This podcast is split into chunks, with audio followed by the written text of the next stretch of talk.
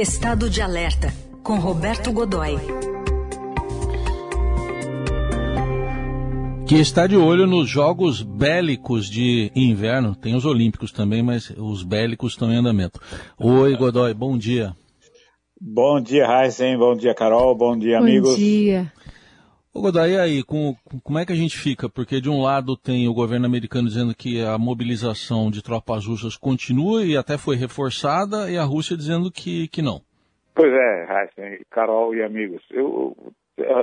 Para a gente ter uma referência do tamanho, do, do, do significado dessa ameaça e desse risco de conflito na Europa, a gente precisa pensar numa coisa. O movimento da tropa ou seja, quando, quando o, exercício que está em curso nesse momento entre tropas russas e da Bielorrússia, por exemplo, que é o maior envolvimento, o maior envolvimento da tropa que cerca a Ucrânia nesse momento, é, é o maior envolvimento efetivo, e é tão grande que ele foi detectado por sismógrafos como se fosse um terremoto. Ou seja, o, Putin está fazendo o chão tremer na Europa, de verdade, literalmente.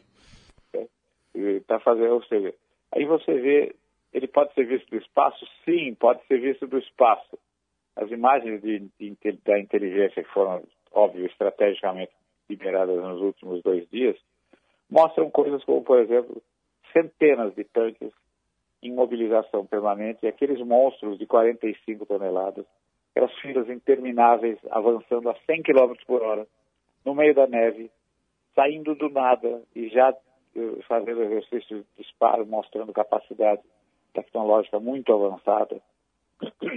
Enfim, uh, você percebe um, tipo de reação uh, que é intimidativa. Você fica imaginando o seguinte, o, o Heisen, por exemplo, instalado lá na, na, na, na dacha dele de, de, de Mogi das Cruzes, e aí de repente ele ouve um, um, um ruídozinho metálico e abre a janela que tem ali na frente um canhão de 125 milímetros apontado para o prédio onde ele mora. Espera aí, amigo, isso não é, não é exatamente o que a gente poderia considerar como um gesto de pacificação, um gesto de paz, um gesto de direção a qualquer tipo de negociação. O Estadão de hoje faz uma revelação muito importante.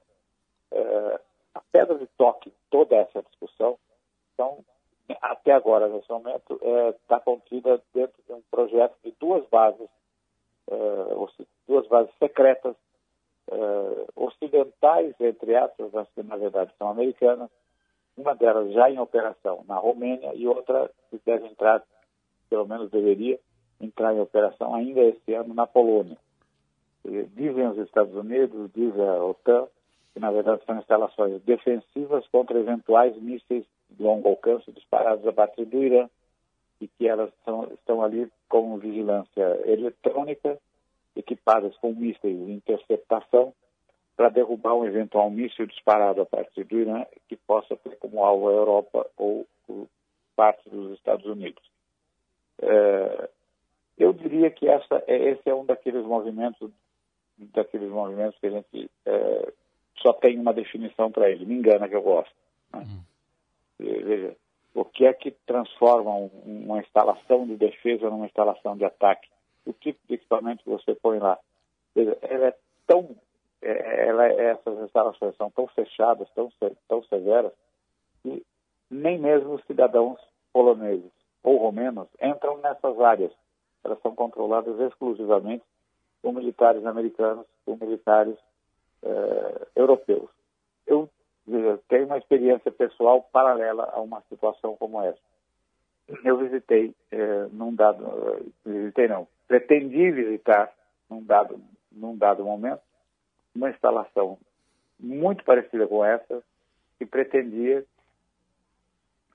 ter, como, de, ter como objetivo a interceptação de de, uma, de um eventual ataque contra instalações militares americanas na América Central, há muitos anos isso, e que tinham sido, tinham sido uh, construídas numa velocidade espantosa uh, em Honduras, uh, principalmente em Honduras e na Guatemala. Né? Então, veja, eram instalações muito fechadas. O visto de entrada, é um visto, realmente um visto de entrada, era concedido pelas autoridades americanas, independentemente da vontade hondurenha, por exemplo, da vontade do guatemalteca, e é, você só podia entrar ali nessas condições e ir até uma única sala onde eu vi uma pequena exposição a respeito do, do, a que se destinava aquela área que era rigorosamente parecida com que a gente tem hoje nessas instalações da Polônia e da Romênia. Uma pista de uma, uma pista militar, é, um aeroporto militar, uma, uma base militar para receber para mobilizar carga, essa coisa toda, e uma instalação fechada semi-subterrânea em algum lugar ali.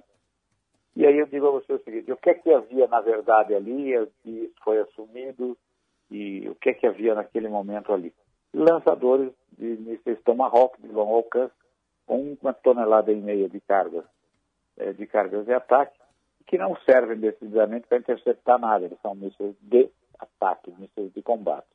Então, o passado não ajuda e a gente tem que ficar realmente muito assustado e preocupado, porque o pavio continua aceso e teimando. Muito bem, tá aí toda a análise de Roberto Godoy sobre essa crise da Rússia e da Ucrânia e quinta-feira que vem ele está de volta aqui ao Jornal Dourado. Obrigado, até quinta. Até quinta, bom fim de semana.